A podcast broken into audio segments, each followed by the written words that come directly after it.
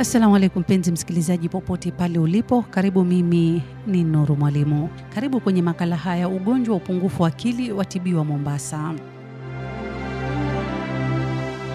Mikoa ya Nairobi na Kati ndiyo yenye idadi kubwa zaidi ya wagonjwa wa akili. Data ya Wizara ya Afya nchini inaonyesha Nairobi inafuatwa kwa karibu na Kiambu kwa wagonjwa 1093, Kirinyaga 1066, Mombasa 1065, Nyeri 1057, Murang'a 1039, Taita Taveta 1028 na Embu 1007. Takwimu zilizowasilishwa kwa kamati ya seneti ya afya mwezi Machi na waziri wa afya Mutahi Kagwe zinaonyesha ugonjwa wa mfadhaiko ndio aina ya ugonjwa wa akili unaoenea zaidi nchini. Wizara ya afya nchini ilisema kiwango cha maambukizi ya magonjwa ya akili nchini ni 10,823 kwa kila watu laki moja.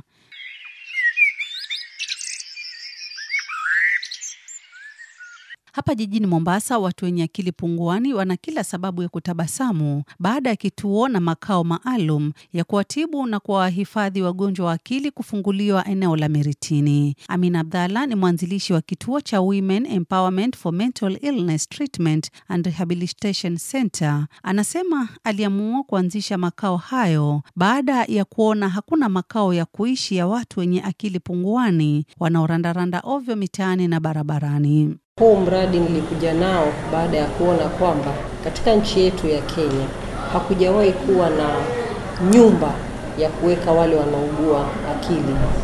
Kweli tuna hospitali Mathare, tuna hospitali Mombasa Potrizi, lakini makao, kwa sababu wagonjwa kama hawa wanataka makao yao, kwa sababu familia nyingi zinashindwa kuwadhibiti. Mama Amina anasema kituo hicho kinahifadhi wagonjwa wa upungufu wa akili takriban mia moja kwa sasa. Tayari zaidi ya wengine hamsini wamepona na kurudishwa kwa familia zao, ambapo wengine wanajishughulisha na vibarua.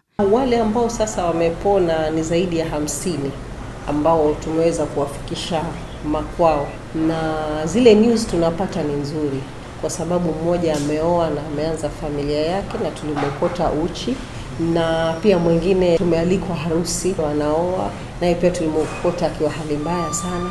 Kwa hivyo tunapata moyo wa kuonyesha kwamba hawa watu kweli wanapona, lakini wanataka uvumilivu wa hali ya juu. Upungufu wa akili husababishwa na vyanzo mbalimbali. Amina anasema wamegundua msongo wa mawazo, utumizi wa dawa za kulevya na shida ya uzazi kama sababu kuu zilizowafanya wagonjwa wengi wanaopokea matibabu katika kituo hicho kujipata wamerukwa na akili. Kuna wale ambao wametumia madawa ya kulevya yakamfikisha pale.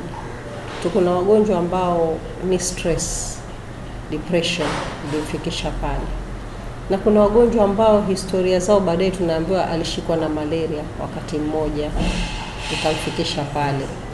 Kuna wanawake ambao tuko nao, mmoja alizaa kwa uchungu akashindwa kuvumilia ikamfikisha pale. Kwa hivyo kila mtu ana sababu yake. Kuna mwingine alivunjiwa biashara yake kwa ule uchungu mwingi, wenzake wote walivunjiwa, lakini yeye alishindwa kuvumilia, akawa anazungumza sasa peke yake mpaka wenzake wakamnotice kwamba huyu ameanza shida, lakini baada ya muda akazidiwa.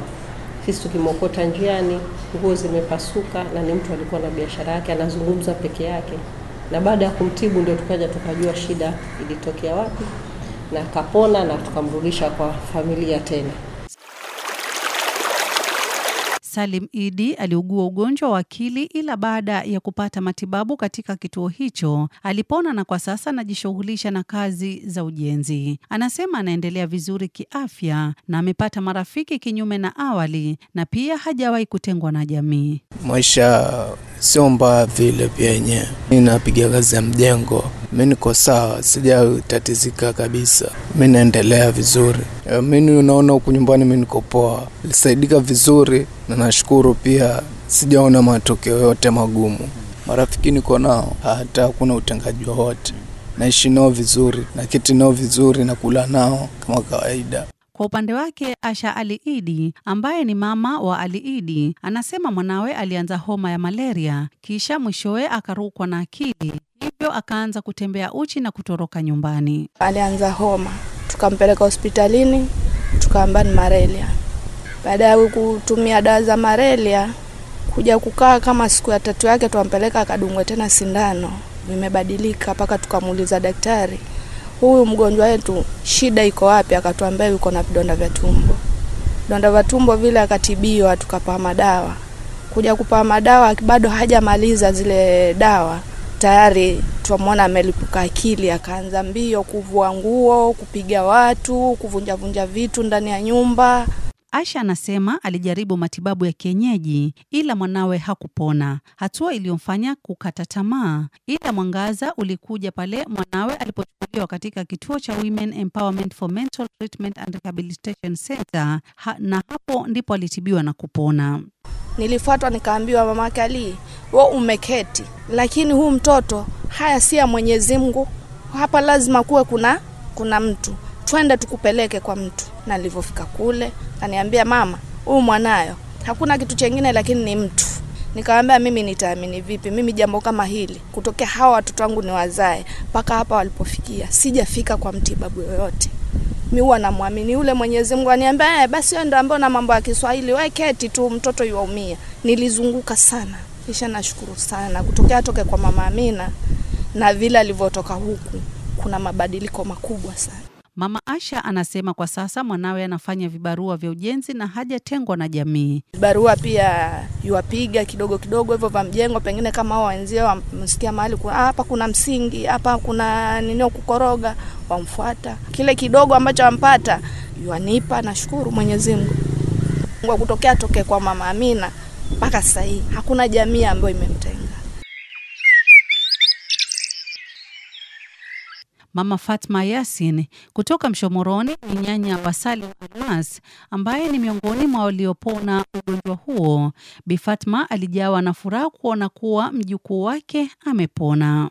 Fatma anataja kuwa mjukuu wake alirukwa na akili baada ya kufeli mtihani wa kidato cha nne, kwani jamii ilianza kumkejeli kufuatia kufeli kwake. Anasisitiza hatua hiyo ilimfanya kujiingiza katika utumizi wa mihadarati kama vile bangi na ulaji wa mugoka, hivyo kuzidi kuchanganyikiwa na kutembea uchi na mwishowe kutoroka nyumbani. Ufeli sasa hii form 4 yale maneno maneno ya mtaani ile sasa ikamletea sauti uwalii hapa ndani, akajishirikisha na tumbaku na mguka, Sasa ndio ikakolea yale mambo, sasa kichwa ndio kikaharibika. Mwisho sasa tutampata simama ndani ya nyumba uchi mundani, hani vipi, kidogo kidogo, mara atoka hivyo hivyo uchi nje, mara atoka mbio. Kwa kweli sisi twashukuru kwa sababu vile alivyokuwa na vile sasa leo tumemwona mtoto wetu alivyotoka pale ndani, ni mtu wa kawaida sasa, hana shida.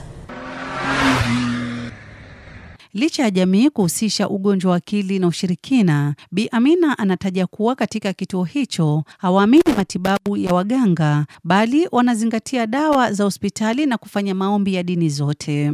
Wagonjwa wengi zamani walikuwa kwa wanasema ni mambo ya urogi, ni mambo ya maybe aliiba kitu akasomewa. Hiyo tumekuwa nayo kwa muda mrefu sana, lakini sisi hatutaki kuamini. Sisi tunataka kuamini kwamba huyu ni mgonjwa na anachohitaji ni matibabu. Kwa hivyo yale matibabu yetu na kuambatana na dini kwa sana ndio yameweza kutusaidia. Anaendelea kusema kuwa kando na matibabu, wagonjwa katika kituo hicho hupewa nasaha ya maisha, yaani guiding and counseling, na ufunzo wa dini na michezo mbalimbali. Tunahakikisha kwamba wakati tumewafikisha pale, madaktari wako tayari kuwa receive na pia kuna counseling kila wiki, pia kuna activities kama za sports, pia dini tunawafundisha. Walioko Waislamu tunawafundisha kusoma dini na kuweza kumwabudu Mola wao, na wale ambao si Waislamu ni Wakristo, pia tuna Bible study kila Alhamisi na Ijumaa kuhakikisha nao pia wanapata yale mafunzo, na kila Jumapili wanaingia kanisani. Daktari wa magonjwa akili Ali Omar ametaja kuwa chanzo kikuu cha ugonjwa huo jijini Mombasa kinasababishwa na msongo wa mawazo na utumizi wa dawa za kulevya. Amesema asilimia tisini ya watu wa Mombasa wanakumbwa na msongo wa mawazo, hali inayochangia wengi kurukwa na akili. 90% anaowaona hapa wana depression, na hapa kwetu Mombasa maradhi haya yako very common, lakini kama inavyojulikana kuwa yale maradhi yanakwenda in degrees Kama mathalan, kuna depression ambayo kwamba inaletwa na yale mazingira yako, lakini pia kusema kuna depression ambayo kwamba inakuja kwa sababu ya wazazi wako, wamekurithisha ile depression. Daktari Omar ametaja kuwa wanawake ndio wanaokabiliwa na ugonjwa wa akili kutokana na msongo wa mawazo unaowakumba kutokana na changamoto za maisha zinazokumba familia zao.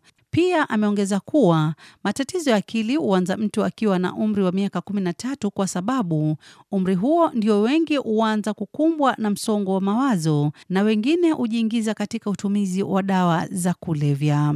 sana wanawake ndio wanaathirika kwa sababu ya zile kazi za kuangalia watoto, kwa sababu ya zile kazi kuwa yeye atahimili, atakuwa na mimba, kuangalia watoto, kwa sababu ya kuangalia mustakbali wa nyumbani. Sasa ile wao wanakuwa exposed to stress, na ile stress ndio ambayo kwamba yawapa maradhi kama depression. Amepinga uvumi kuwa ugonjwa wa akili unasababishwa na uchawi. Kufuatia hayo, amezisii familia za wenye wagonjwa wa akili kuwapeleka kwa wataalamu wa akili na sio kuwatibu kutumia mitishamba. Wewe usijifanye kuwa wewe ni daktari ukasema kuwa huyu bwana ana maradhi haya kwa sababu kuna pepo alimshika. Ikiwa mtu wako mmoja ana maradhi ya kiakili, mpeleke kwa daktari. Usianze kusema tu huyu anashikwa na jini, huyu anashikwa na hivi, huyu anashikwa na hivi. Wewe mtukue yule mtu mpeleke kwa expert ambaye kwamba ata- ata- atamwangalia na atamtatulia jambo lile. Aidha, amesisitiza kuwa watu hukosa kuangalia afya ya akili zao kwa kuhofia unyanyapaa kutoka kwa jamii. Stigma ndio kitu kikubwa sana ambacho kwamba chatuharibia sisi katika kutoa ile eh, dogma ya mental health. Mtu akienda kwa psychiatrist aona kuwa watu wote watamfikiria kuwa yeye ana wazimu.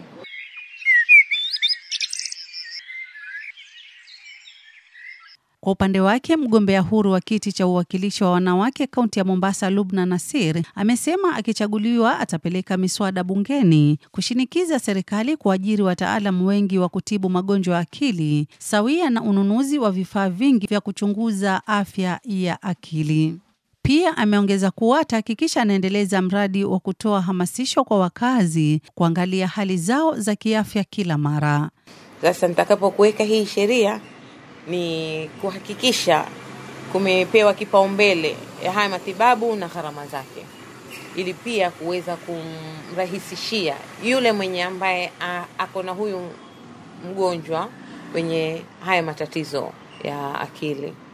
Ameongeza kuwa ataanzisha mradi wa kugharamikia gharama za ugonjwa wa akili pamoja na dawa ambazo ni ghali mno. ili pia kuweza kumrahisishia yule mwenye ambaye ako na huyu mgonjwa wenye haya matatizo kwa kutumia hizi fund za ngaf nitajaribu sana kuangalia manake kuna baadhi ambao kama hawa wana depression wakiweza kupewa yale matibabu na kuweza kupewa attention ifaayo utapata wanatibika kwa haraka Hadi hapo natamatisha makala haya, ugonjwa wa upungufu wa akili watibiwa Mombasa. Kwa niaba ya Journalists for Human Rights, nimekuwa mtayarishi msimulizi wako Nuru Mwalimu.